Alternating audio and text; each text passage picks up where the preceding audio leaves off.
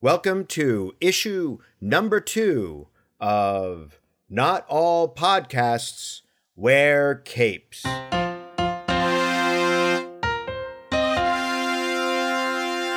Where we discuss science fiction, fantasy, heroic, and superheroic stories in whichever form they come. Hey, Spade. What's up, T? This issue, we are going to be discussing the new Marvel movie that will begin shooting in August, The Eternals, which will be released in November 2020. But before that, Anthony, you have a little bit of comic book news over here. Yeah, well, not so much as news, but have you been reading The Walking Dead? You know what? I stopped with the trade paperback 26 not because I was like, oh, I decided to stop at any point. It just I kind of faded out. That was the episode, the issue where um, uh, Negan killed Alpha of the Whisperers. That was the last. Oh wait, time. wait, wait. Let's let's uh heavy spoilers for Walking Dead. Heavy, heavy spoilers, right? Re- regardless. Oh, oh, oh geez. Yeah. Right. So yeah, heavy spoilers for Walking Dead. Yeah. So, yeah, the, but this is the comic book, and the comic book is significantly different than the television show. from the TV show. Yeah, and exactly. if you're not on, exactly. if you're not a Walking Dead comic book reader, if you haven't gotten past issue 26 at this point. Right, exactly. Um, specifically, we're going to be talking about issues 191 and 192. So, last month, I was a couple issues behind, and I, I usually read reviews like when the, they come out spoiler free, just kind of gauging what I'm in for. Because for the last uh, year and a half, it's been, I don't want to say boring, but it's been slow moving. We'll, we'll go with that. It's, it's still been pretty pretty good. Um, but this is usually one of the comic books that I stay on top of and try and read, uh, you know, the first day or two when it comes out. So last month, people were, were saying, hey, you got to check out The Walking Dead. You got to check out The Walking Dead. Uh, so I read it, and on the last page, they uh, they shot Rick. And, Wow. you know, so for, the yeah. So for the last month, everybody's been like, oh, Rick's going to get out of this one. How's he going to get out of this one? You know, because it's The Walking Dead. Things happen. Um, for people that watch the show who, who don't, uh, read the comics. In the comics, Rick Rick actually has one hand. It, it got chopped off way back when. Yeah, in the in the television show, he just kind of walked around with his hand bandaged for a couple of seasons or something like that. The kind of tip of the hat to him losing an arm. Right. Yeah. They, they, give nods to it.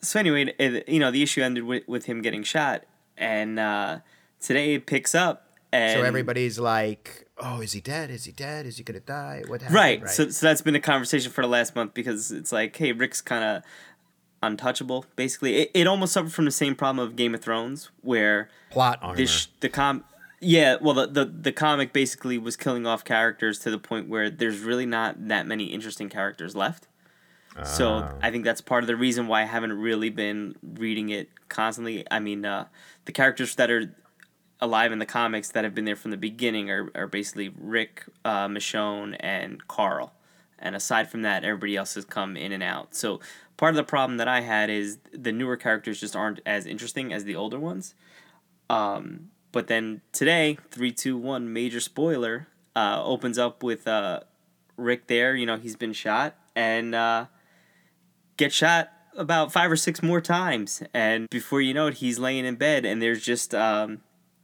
you know, they answered right off the bat. They they actually killed Rick. They uh, they had a two or I think a three uh, splash page of him just laying in the bed, and uh, you know he got shot while he was sleeping, and. Uh, yeah, so Carl goes to get him for breakfast in the morning, and when he opens the door, there's zombie Rick. And uh, if you weren't sure if Rick was dead, Carl actually shoots him again and uh, takes him out.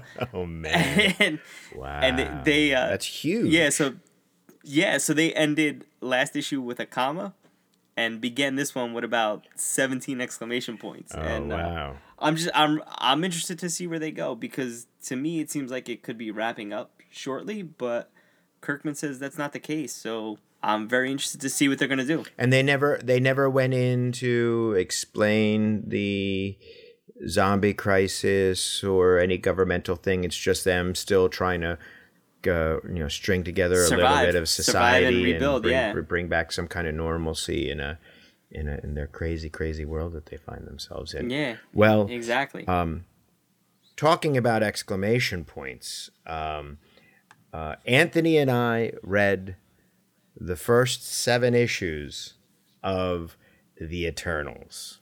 The original Eternals, the Jack Kirby run Eternals, Mid 70s, Jack King Kirby. not the uh, Neil Gaiman stuff. Although we, we, we do want to do that. Oh man, I loved it. I absolutely loved it. So, those of you who don't know um, the Eternals, this is the Marvel version of DC's New Gods. And Jack Kirby wrote New Gods for DC, and the New Gods were Darkseid, uh, the big Darth Vader of the DC universe. And then uh, Jack Kirby would jump between DC and Marvel all the time, and you see a lot of the same themes, character themes that go on. So Jack Kirby created Captain America there back in the early 40s, and then he created he when he jumped from Timely Comics, which is proto Marvel, he jumped over to DC. He created the Guardian, the guy with the gold shield. So they're very similar. Um, when Jack Kirby was with DC for a spell, he created um, a group of characters called Challengers of the Unknown. They wore these little purple outfits, and they look a whole lot like the Fantastic Four, which he created for Marvel almost 10 years later. Um, adventures, go, which think the Challengers of the, Unknown are think Fantastic Four without powers. And then he created the New Gods, Darkseid and the bunch for DC, and then he moved over to Marvel. He immediately created the Eternals. And I know I have a lot of stuff over here. Yeah, I, I feel like I'm reading the comics where there's this great massive piece of art and then four or five sentences of exposition that they got you got to get through. If for anybody that reads comics now, they pretty much one or two sentences, a couple words here and there, or the art basically spells out everything for you. But if you go back and read stuff from the '70s, '80s, I guess even the '90s, right? There was tons of exposition of, uh, you know, this guy is thinking this right now. And then you know you read the panel. I'm thinking this right now, so you know there, there's a lot of that uh, going on. Yeah, and and none of the sentences stop with a period. Virtually like 9 out of 10 sentences in this comic book ends with an exclamation point and if they don't it ends with a question mark. And it, it's but it's bombastic like that. I'm going to use that word again, but I mean it. This this comic book lives out loud. Uh, we'll go with a little bit of history uh, for the Eternals because it's impossible to do it. People are doing videos that are like an hour and a half long and they're only scratching the surface because it has such a uh, convoluted and complicated storyline that has been retconned so many times uh, that it's uh, really kind of tough to wrap your mind around. But um, so brass tacks, just what the Eternals are millions of years ago, this race of Statue of Liberty sized space beings come to Earth and they mess around with um, uh, the genetic code of proto human species on planet Earth. From that, they create the deviants. Well, I mean, they basically look like monkeys. Right, right, right. So it's like Homo In the- in the habilis or something right? like that. Right, right. Yeah, yeah. So they create the celest. They they create the deviants, human beings, and the Eternals. The Eternals. Right. So the Eternals are these godlike, immortal, superpowered beings. Human beings are us, and then the deviants are these uh, distorted The bad guys. the bad basically. guys, distorted and deformed creatures who are always in flux, and their genetic code is always in flux, and they're so kind of like oh the good looking They're, they're like mutants, basically. yeah yeah yeah pretty much In, in looks, yeah. yeah, but more like the Morlocks. Right, Right, right, right, right. More, yeah, okay, more like yeah. the Morlocks version of it, right? So Angel would be like a Celestial, and then the uh, from the X Men, and um, the Morlocks, which are more they hid underground because their their mutant appearances Deformed, Right, right, right. right. So it's that kind of thing, and you know that's a trope, but we'll talk about that in a little. But we'll talk about it right now. There's that trope, and what things that are problematic with it, of course, is this this idea. Especially, it goes all the way back to Dick Tracy, where um, uh, the ugly characters are the bad ones, and the good-looking characters are the good ones, and it's very kind of awful like that. Yeah, it's it's pretty on the nose when you're reading. There, there's no Yeah. nothing really left to the imagination. They, they haven't heard beauty is only skin deep. Um, and this race of eter- uh, Eternals are the basis for like 90% of mythology from around the world and religious traditions.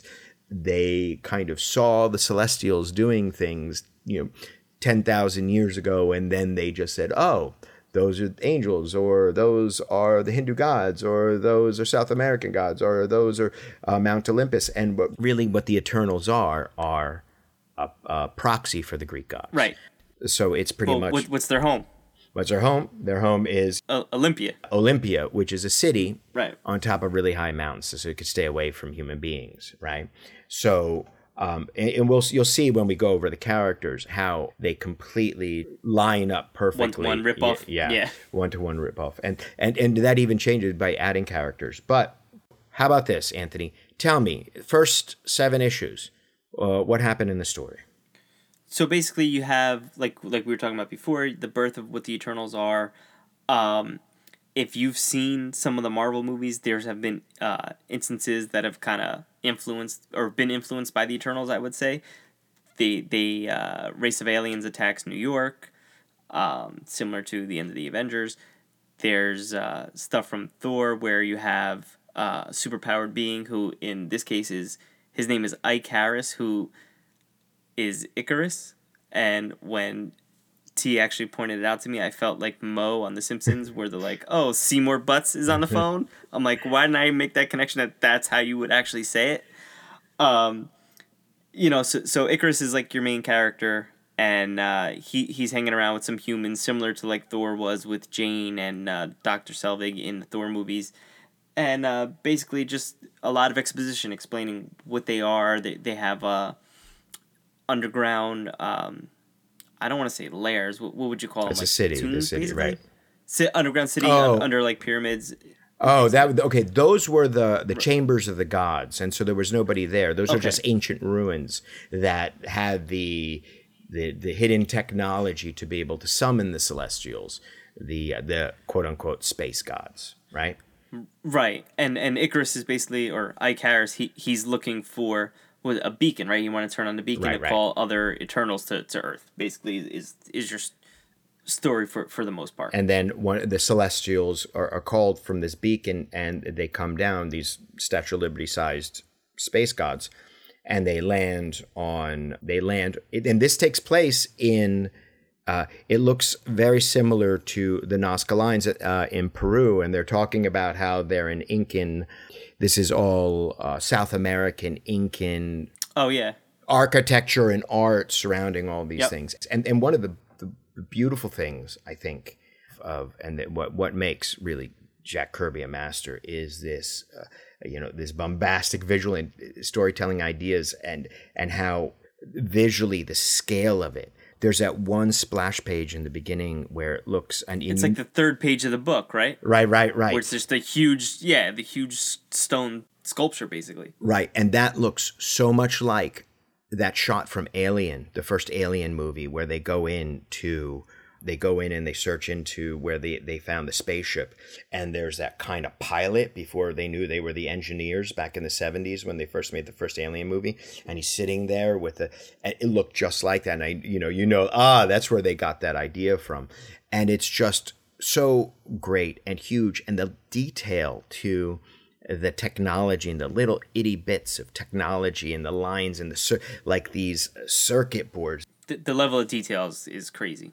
Con- considering it was definitely all done by by hand with no computer enhancements Right. back then. You know. Yeah. And so the Celestials are coming back, and this is the fourth time the Celestials have come to planet Earth, and they are going to now take 50 years to judge the planet and see if they should Destroy it or destroy it or Right. not, I guess. So depending on when the movie takes place, if they go this story, if, if it's a prequel, we know that Earth was not destroyed. But I, I don't think they're gonna do the, this storyline. Right. Um, it would be pretty cool to have some Celestials come to Earth. I mean, they might allude to, oh, yeah, they, they definitely have to have the Celestials walking the Earth at some point. Um, I heard that the, the movie would be set a million years ago. Cool. Yeah. So they don't touch any of the storyline. I mean, they might have that um, because in the new Neil Gaiman storyline, uh, his run on it, they kind of retconned everything that the Eternals all had lost their memory, so they didn't know they were Eternals, and they were kind of like being brought back to it. We didn't read those, but um, that's what I understand. They might do that as like a framing device to, as they're remembering. They go back a million years in the past to remember what happened. Th- that would be interesting. I mean, it, there are parts in the in the in the story where um, the the Eternals were affecting like major events. Like there's the the Noah's Ark stuff, right, right, right. right? where yeah. they uh, yeah, what, they, they discovered Noah's Ark kind of thing, and they mentioned something else. I, I can't think because the Uh, flood took place because the Celestials like bombed the Deviant, saw like uh, the Deviant city, and then the Crows caused the flood, flooding. and then Ikaris was flying and helped a boat with a lot of animals get to uh, get get to safety, and it goes, and they mistook me for a bird. Right. and then he goes, and then and then exclamation point. The the uh, Professor Damian was like, "Oh my gosh, he was there for the flood." Um, right. uh, and then and then uh, one of the characters, Ajax, which we'll talk about, it was again c- confused with Quetzalcoatl in the Incan myth. So it's not just biblical. It's not just Incan. It's not just uh, Greek gods. It's it's like this um, this uh, huge stew of all these different mythological threads going through. Uh, Right. Basically, stick them in a blender, turn it on, and uh, Right. th- this is what you get. So big big uh, characters in this are the Celestials, not just the Eternals. We have the Deviants, um, and there's a lot of locations. So one of the big locations, and this is not this is not a spoiler, and we'll get to we'll get to him later. Um, Thanos was a, an Eternal. So I'm I was reading up on it. Thanos. Mother and father Right. were Well, Eternals, Thanos' but father was there the was that right? rogue gene within the code. So eh, deviant uh, his de- the deviant kind of gene expressed itself. So when the mother saw uh, Thanos' mother saw him for the first time, he wanted to, she wanted to kill him, and they they, they exiled him, I guess, over to Titan Right. because they were the the deviant uh, they were the Eternals from Olympia, Mount Olympus. Do, do you think Thanos shows up in the movie? Uh, yeah, I do. I think he I- I is a think so, younger too. Than- a younger Thanos. I, I I was gonna say almost like a kid, Yeah. teenager kind of thing. Yeah, I mean, it depends how what their Star Fox casting is, but we'll get to we'll get to that because uh, Eros Star Fox uh, is his brother, and we'll get to that. Yeah. So we have Titan now in in the real world. Titan is a moon of Saturn, and traditionally in uh, Marvel Comics six one six, Titan the the Eternals, the, a certain percentage of the population the Eternals lived on Titan. In the MCU six one six, Titan is a planet that is in another solar system. Um, so that's one possible location. Uh, takes place in the Nazca Lines, and then there is the last um, place, Lemuria, uh, is where the Deviants live. One of the places where the Deviants live, and it's kind of like an Atlantis themed. Right. But it was It's an underwater city, basically. right, but this Atlantis theme that takes place like in the Pacific Ocean, so it's kind of uh, um, Eastern mythology version of Atlantis. And there's actually there's there's actually a place called Lu, like Lu or Mu or Lu. I forget what it is. I have to look it up. So it's it's again another thing where it's just uh, dim sum picking and choosing from uh, mythology uh, throughout history. Right. In uh, in Avengers Endgame, they actually mentioned the, the earthquake under Wakanda. I know we talked about this being uh, mo- most likely Atlantis and, and that it was Namor that, that's, that's there. But what if it's actually the, Yeah. the Deviants and it's Lemuria? And it's actually setting up Eternals, and then the Eternals could appear in Black Panther. Um, yeah, that that would that would be awesome. I mean, I, I don't, I don't, I don't think they they'd go that route. I think it, Black Panther versus, versus Namor would be awesome. Yeah. So I, I, I definitely think that's the way that they're gonna go. But uh, it's just fun to think about and speculate. I think they're going to lay a lot of seeds. Um, I think stuff like um, you might have Odin pop in. Like, there's a delegation from Asgard, and then they have Odin there with a couple of people, and then like a younger actor playing Odin or something like that. Um, so there's a lot of things they can touch upon and kind of reference. Um, because the Marvel history, comic book history is so convoluted, you can kind of do anything with it. I think they're going to try and simplify it, but they have to give a tip of the hat, I think, to Asgard because it is similar. And Ikaris is so much like Thor that uh, it, you know, they have to distinguish themselves from the Asgardians. Yeah, you, you know what? Uh, you know, actually, I think it would be cool because uh, in Guardians of the Galaxy you have Knowhere, which is a giant celestial head. Right. It'd be pretty awesome if if in the Eternals it's one of the Celestials that ends up dying, who eventually becomes that head Oh, and just floats in space. I, that that would be pretty pretty cool. So like you like you were saying, it's probably going to be set in the past, but what if like it's almost like uh, going through time, showing you what happened, and it basically set up a lot of stuff that we know now. Do we know the name of the celestial head, the, the celestial that was Knowhere? Mm, no, I don't. I don't think they ever said it. So they're unsure. We're unsure about whether this which celestial the celestial head is in Guardians of the Galaxy. But when they're in there, um, uh, the collector shows like some old footage of uh, of celestials like destroying a planet, and that one Of a celestial. Eson the Searcher, the celestial Eson the Searcher, um, who's there. And then in Guardians of the Galaxy two, Star Lord's dad claims to be a celestial. Yeah, as far as I know, Ego's not right. In the in the comics, No, he, in the comic books, Yeah. he is not. he's just a planet basically. Yeah. So, A, there could be two things. A, that he's correct and they they changed it for the MCU that uh, ego is a celestial or two he's uh ego just kind of wants to be a celestial and he's being braggadocious and kind of uh being like yes i'm going to become a celestial i'm going to be this so he's kind of you know patting himself on the back trying to Right. make himself into something he's not which he that his character is capable of doing Right. Very very very capable, considering he was a liar about pretty much everything. whenever he uses the truth it was to kind of fool people anyway right Right.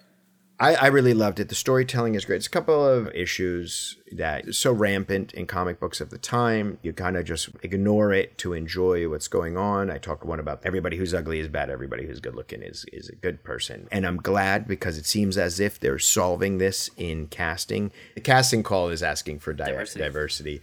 And there's just that kind of those old tropes of uh, the hysterical woman and kind of uh, Ikaris has to knock her knock her out with his eye beams to get her to safety because she's too hysterical to follow him to run to safety. It's that kind of thing. So whenever you go back to a comic books like this, there's going to be those, and I'm sure that there's a consciousness of that, especially because of their choice of director. Again, who, who's gonna direct this one? Uh, Chloe Zhao. Um, I'm not familiar with her work. She is an indie filmmaker who has been winning awards and a lot of critical acclaim for her work. And I think this is one of the things that Marvel Studios is doing now. They Trusting the directors.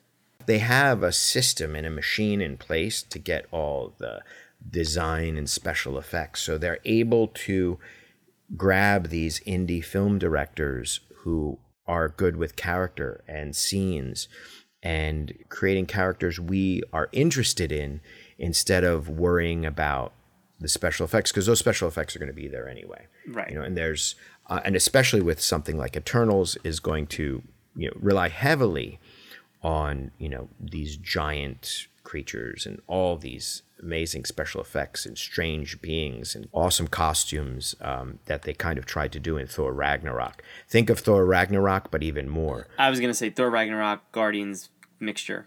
I would say which essentially Thor Ragnarok is is a remix of uh, Guardians. The costume design in Thor Ragnarok is designed to look like uh, Jack Kirby's drawings. Yep.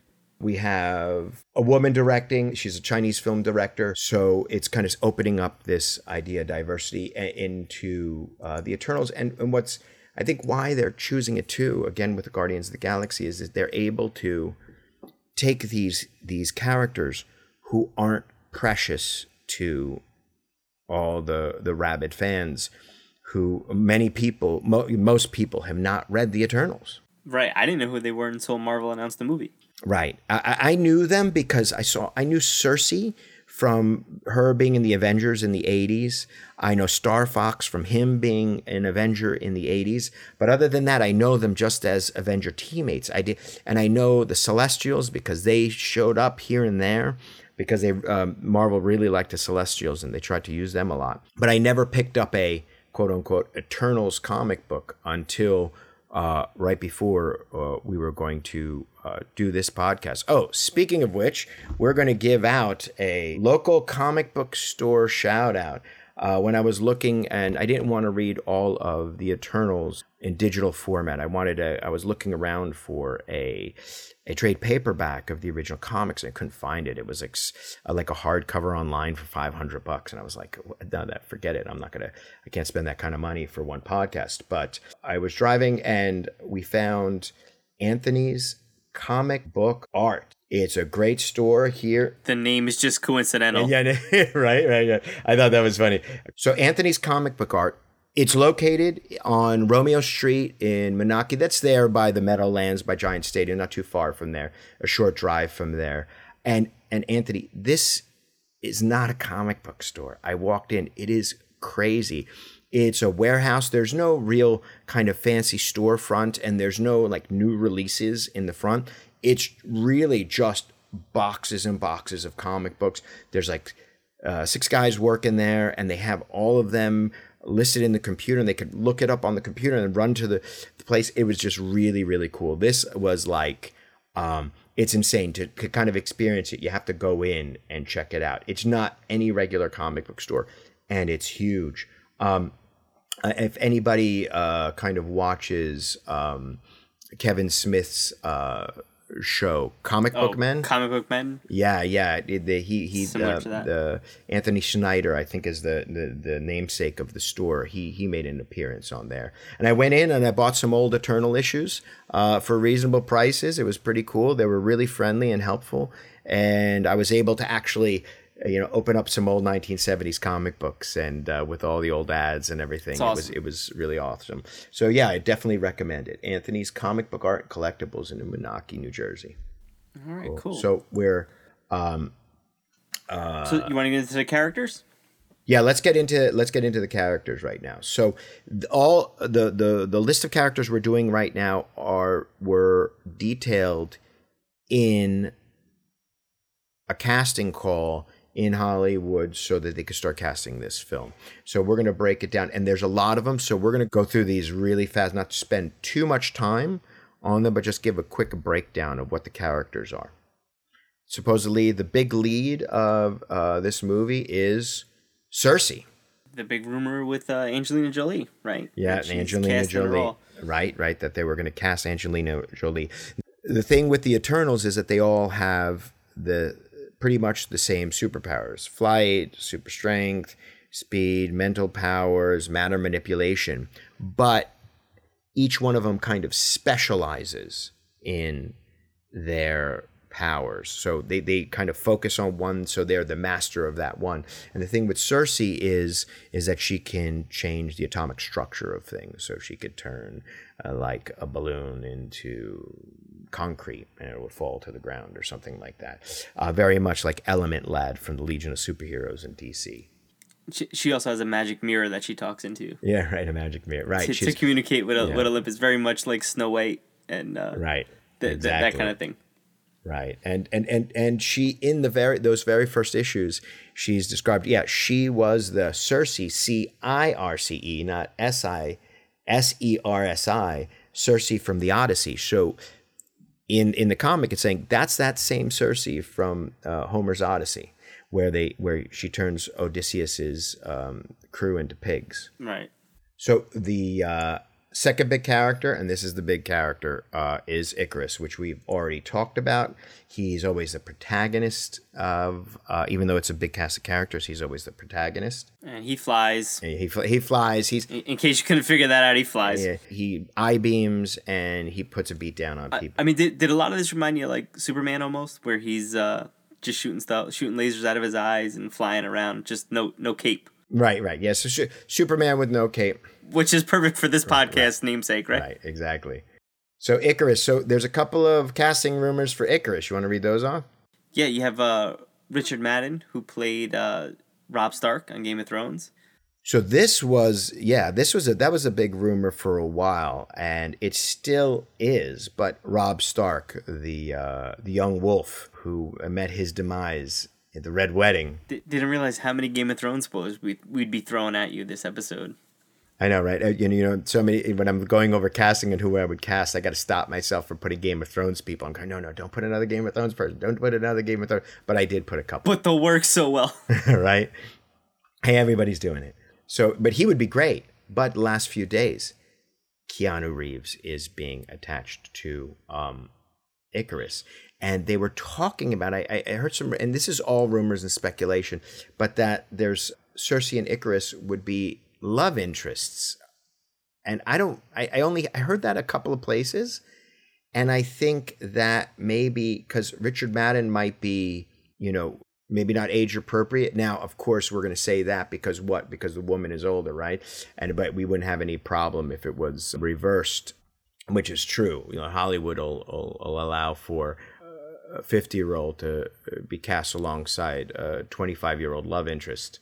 But uh, I think Keanu Reeves would be great. yeah, I mean, I didn't get from the, the comics that they were love interests at all.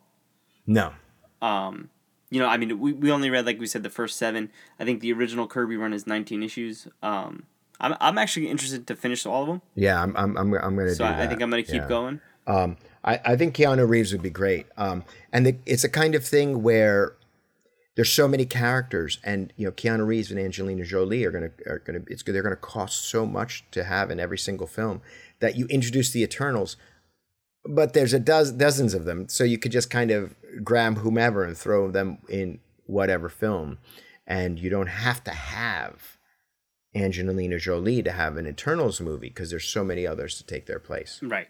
The next one is uh, it's called Piper on the cat the casting call, uh, and everyone is talking about it being Sprite, right? And Sprite is they're talking because uh, in uh, Shakespeare's A Midsummer Night's Dream, they have Puck, and he's called been called the Sprite in that. So this character is supposed to be kind of the character of Puck in Midsummer Night's Dream. And uh, so there was no casting rumors. Uh, well, there was some cast, you know, fan casting, but my fan cast pick for Sprite, it's kind of like a mercurial little troublemaker, young troublemaker, Peter Pan type uh, character. And uh, I put down here, um, and and they they're looking for uh, female actress um, Maisie Williams from Game of Thrones, of course. Wolfsbane from the Never Coming Out New Mutants. yeah, Wolfsbane from the Never. Yeah, right. Uh, but I, I don't know. I put that one. I guess that's a little lazy on my part. Yeah, I, I um, I'm not familiar enough with the character to even uh, go into it because she, she or he were, was not in the, the issues that we read. Yeah. So uh, I'm just gonna trust you, and, and I mean Maisie Williams and anything would be awesome. Other people online were talking about uh, the young actress from Stranger Things, Eleven, Oh, M- Millie Millie Bobby Brown. Millie Bobby Brown. Right, Millie Bobby Brown. Uh, so that would be that would work too. The next character is Stranger Things pod coming uh, when the new season drops. Oh yeah, yeah, yeah, yeah, definitely. All right, the next character is Zuras, who is Zeus from Greek mythology. Um, so he's uh, pretty much the exact same thing, just more technology. Yeah, and they they uh, basically confirmed that he. Oh no, I'm thinking of Hercules, right? Yeah, Hercules is who I'm thinking. Her- Hercules has been confirmed for the movie, right? Sorry. yeah. Um, back to Zeus. Uh, so Zeus, um, I said, hey, you know, let's have a diverse cast. Um, Forrest Whitaker, but then of course you remind me that Forrest He, Whitaker is in already uh, in Black, Panther. So then I said, why not James Earl Jones? James Earl Jones. And- And then you thought he was dead, and I said, no, he's actually not. So is James Earl Jones alive? That's t- terrible of me. Terrible of me. yeah, so so so Darth Darth Vader as Zeus. So also one of the rumored uh, fan cast, there's fan casting about who would be good as Zeus was Viggo Mortensen from Lord of the Rings trilogy, Aragorn of Arathorn. Keanu Reeves actually wouldn't be bad either. No doubt, there's a couple of places that Keanu can fit into this film. There's about yeah. If we if we call if we talk about Zuras at the same time, um, you could have. Uh, uh, there's already three that he could possibly be. Um, the next one, Makkari, Can you guess which uh, Greek god that's supposed to be? Yeah, that, that's Mercury. they flat out say it in the in the Eternals comic book. um, the, you, you'll you'll find there's a lot. Uh, for example, there's Athena, who in the Eternals is Thena, so they, they got a little lazy on that one. Yeah. At least Makkari is kind of spelled pretty cool. It's, I think it's M A K K A R I. And guess what he's really good at? Running fast. Running really fast, right? they, they even they even make the joke. Does he ever stop running? Yeah.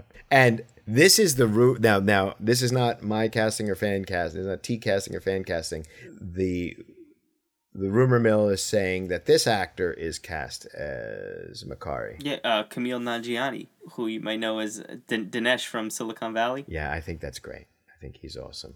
Yeah, um, he, he he is pretty pretty great. And good. You could see they're they're gonna you know it's gonna be also some jokes in this film. It won't be you know, uh, super dark film. Now the next character I did not cast. Uh, and this one, they, they have it listed as Karen, and they have it open to a variety of ages, and there's no um, specific ethnicity around it, but the character is Karen, but everybody's thinking that in it's the comics it would be Margot, right? Mar- right, Mar- yeah, I put Morgan, Margot Damian, right? Yeah, it says Margot Damian. It's the swooning uh, archaeologist's daughter. Who, uh, but I, what I think they're going to do is they're going to combine Professor Damian, which was the old guy, and her father. Her father, right? So the story starts with with Ka- um, not Karen, uh, Margot, her father, and Ikaris, basically Indiana Jones, and then uh, going through the tombs that, that we were talking about earlier, or the you know the ancient underground city. So yeah, what, what you're saying makes sense. Just combine them into one character because you don't really need the father, depending on what story they're going to tell. Um, and there's there's tons of other characters here that that could fit the bill. Okay, so the next uh, the next character um, is Star Fox or Eros is his name E R O S and Eros from Greek mythology. Uh, Eros for, for the hence the word erotic, right? um, and he's the kind of a love god. And um, his uh, really good power is um, uh, rapey telepathy, where it gets people to let lower their inhibitions and open to suggestion. Uh, which is very, very problematic, and that I, I really would like to know how they handle Star Fox. But the big thing about Star Fox, I think, maybe, uh, and he was in the Avengers for a long time, uh, and he's like, um, you know, uh, ladies' man, you know, always looking for a good time. But the big thing about uh, uh, Star Fox is Thanos' brother. He's Thanos' brother. This is a movie with Thanos' brother in it. Right. So uh, don't be surprised if we see a younger Thanos in here. All right, moving along. Druig. Druig is an eternal, but he is a villainous eternal. What I what we know about him is that he played a minor role in the original Kirby run, but was brought to the head in uh, the Neil Gaiman run, and he um, took on a larger role. So he's probably going to be the big bad, and Keanu Reeves has been rumored for this role as well. Sounds like uh, he can be all over the place. Maybe they can uh, CGI some of these characters and he can just provide the voice. Okay, next one coming along is the Forgotten One, uh, also known as Gilgamesh from Sumerian mythology. He was in the Avengers a lot as well. Very much just a big, a big bruiser fighter. Very much along the lines of Hercules and there's the rumored casting for this is a Korean actor Dong Seok Ma. Uh, he's rumored for this. I saw some foot. I'm not familiar with him, but I saw a little YouTube video of him kicking butt in a movie.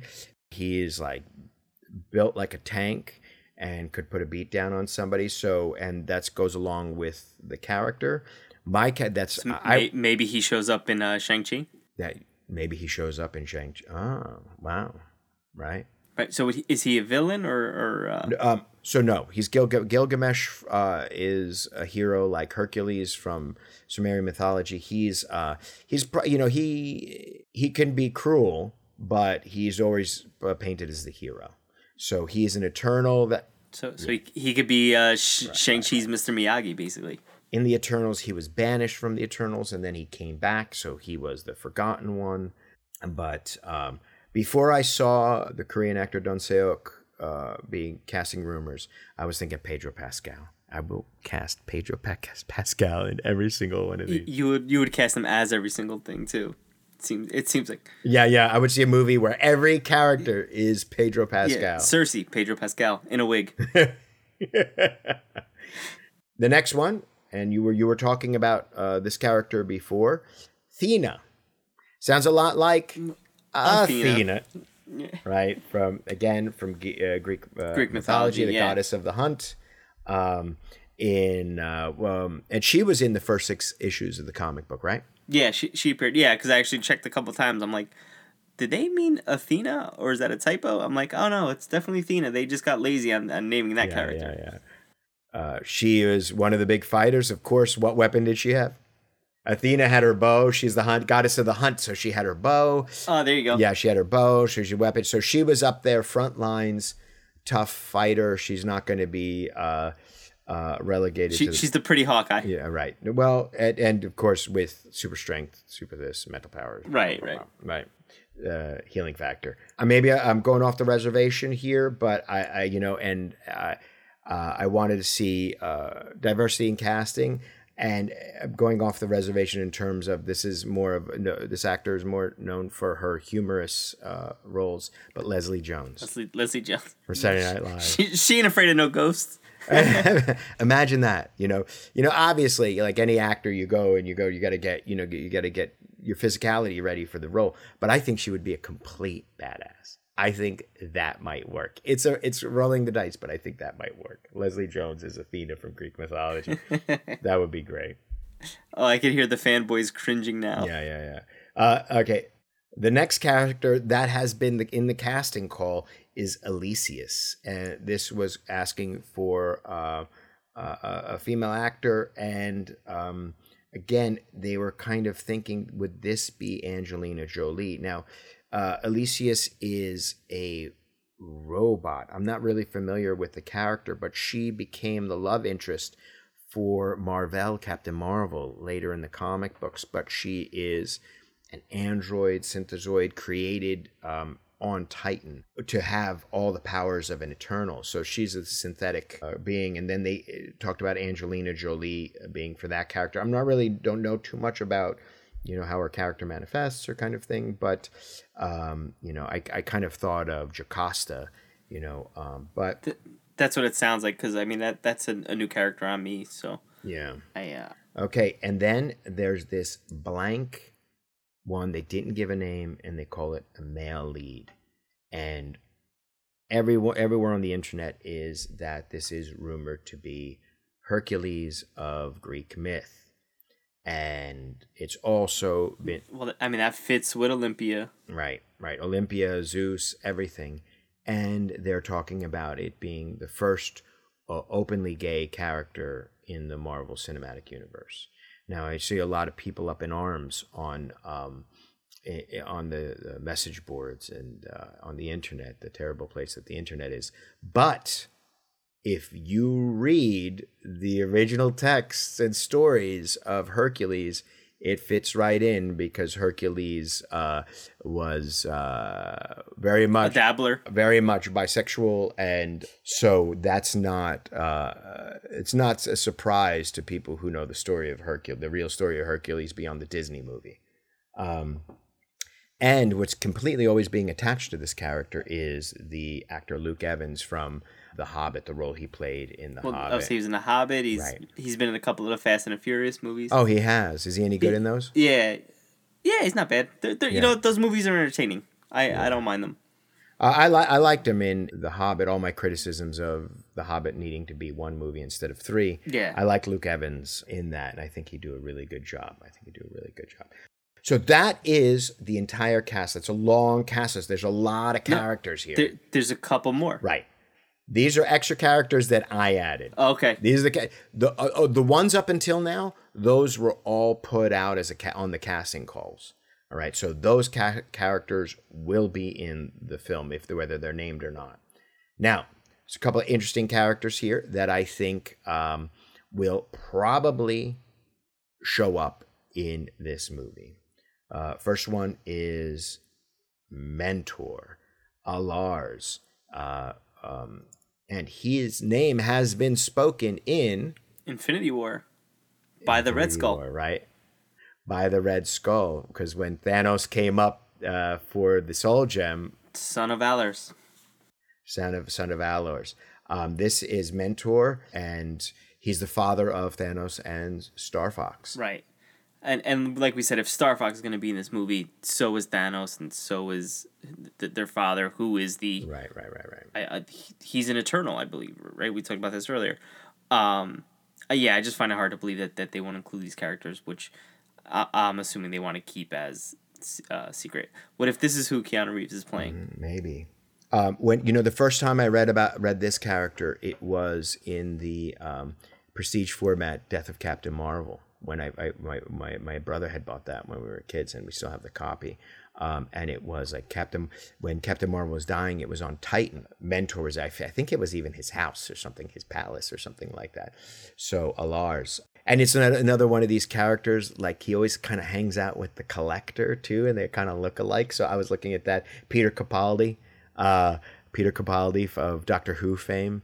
I loved Peter Capaldi all the way back to this movie, and you got to check this out one night. Uh, one of these crazy uh, Lair of the White Worm. It's a low budget British uh, horror movie made back in the early '80s. It is awfully good. It's it's it's ter- so terrible. It's awesome. uh, Peter and Peter Capaldi was in that, and of course, if Mentor's in it, Yeah, Thanos. Who's gonna of be in course. Yeah, we, we, we already speculated it's probably going to be a younger, Yeah, yeah, a yeah. younger version. I, I think that makes sense. Right. Sh- show the birth of Thanos. So the next character is one of the character that in the first six issues of the Eternals had a big role, and I'm surprised he's not on the He's list. He's pretty prominent. yeah. Yeah, I was gonna say I'm surprised he wasn't part of the official, uh, What could uh, the official casting. tell us about the character? Yeah, so he's basically um, comes across as, as like the King Eternal kind of kind of deal, uh, full armor with a huge headdress, and, and he's he's he's the one doing most of the exposition, explaining how the, the Eternals were created, and uh, you, you know going through the motions. So what happened is Ajak was an Eternal, and his team of Incan warriors were dis- molecularly disassembled ages ago and saved, almost like Transporter in Star Trek, but was never re-energized and was kept in the information banks of this Incan temple in South America near these Nazca type lines.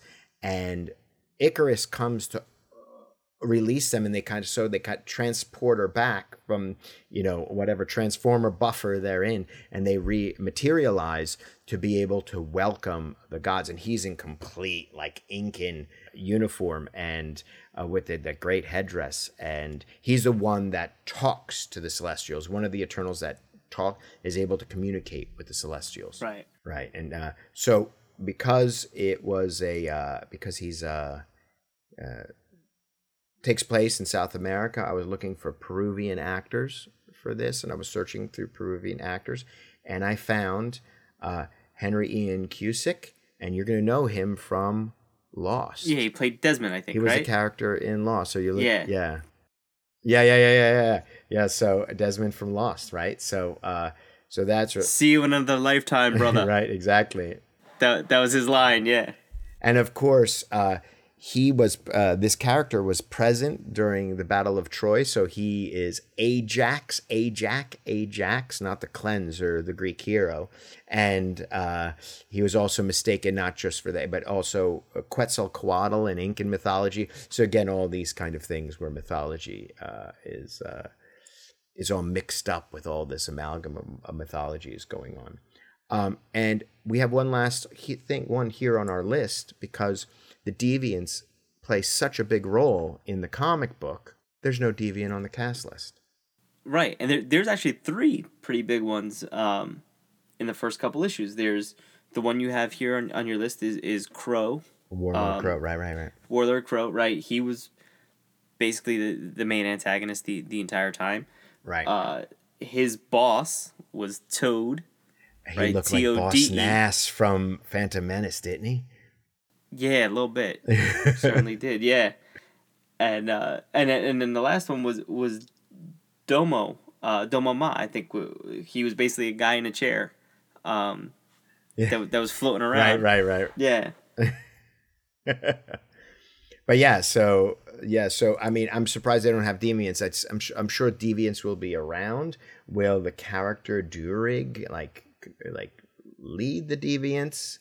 See, I'm because they're all um, monster looking characters. I'm wondering if they'll just be CGI, um, similar to like the uh, the Chitauri Yeah, where in Avengers One, where you could just have because they were all basically the same thing, just some were green, some were brown. They, they look like giant lizard men, basically. yeah, So I'm wondering if if you can do that. I mean, there were there were some points where I'm looking at them and I'm like, that kind of looks like Fing Fang Foom. A yeah, little. no doubt. So Right, I'm right, wondering right. if they would do something like that because you know that that was only teased in Iron Man, right? The very first movie on a poster.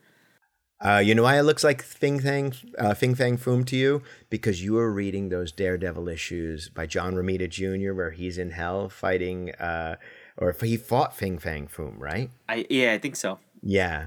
Yeah, I believe so, because, yeah. Because John Romita Jr. did the the art on the um, Neil Gaiman, uh, right.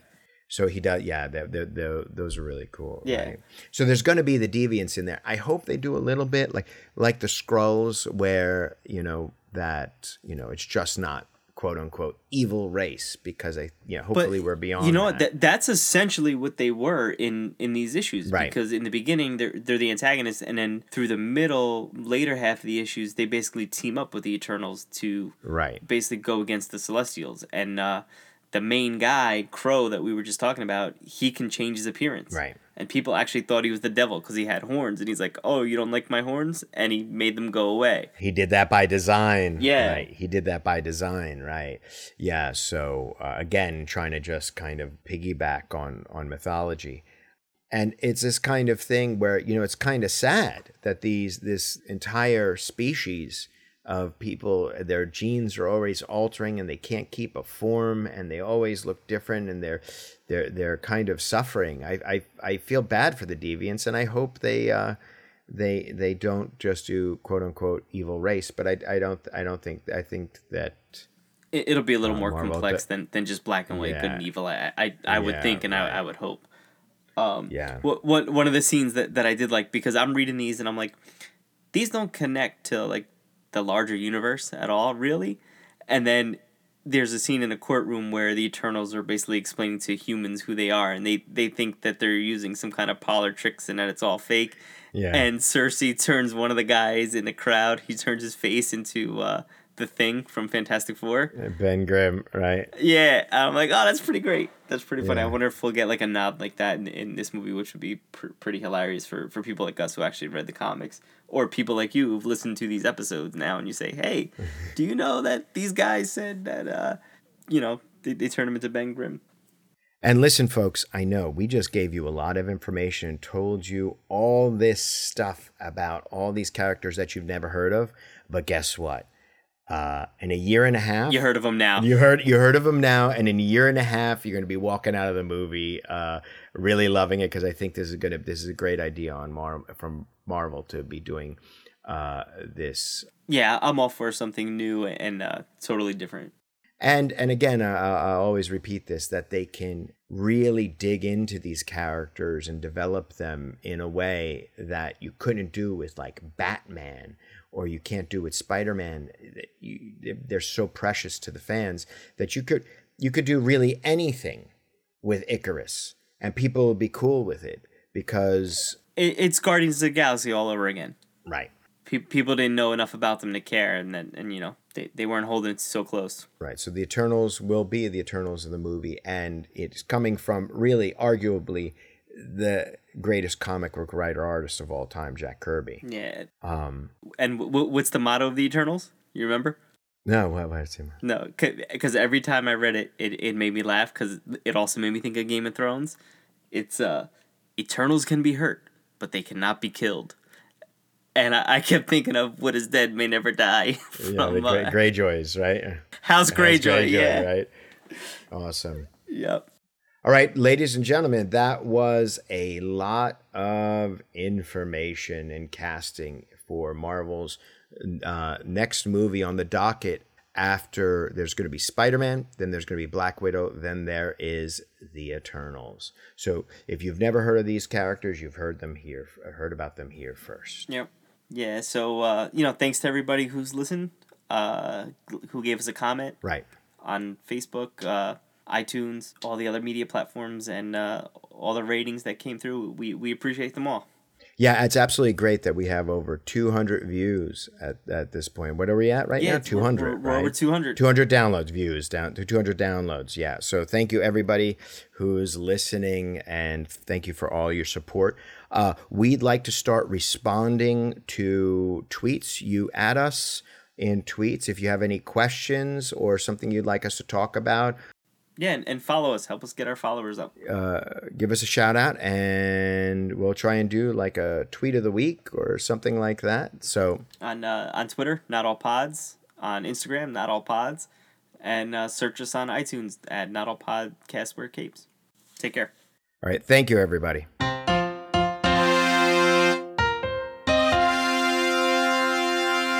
Not All Podcasts Wear Capes is a Thaumaturge Wonderworks production with executive producers Anthony Spedavecchia and Andrew Tehran.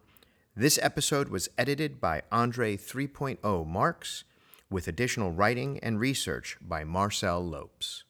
Hashtag where Loki at.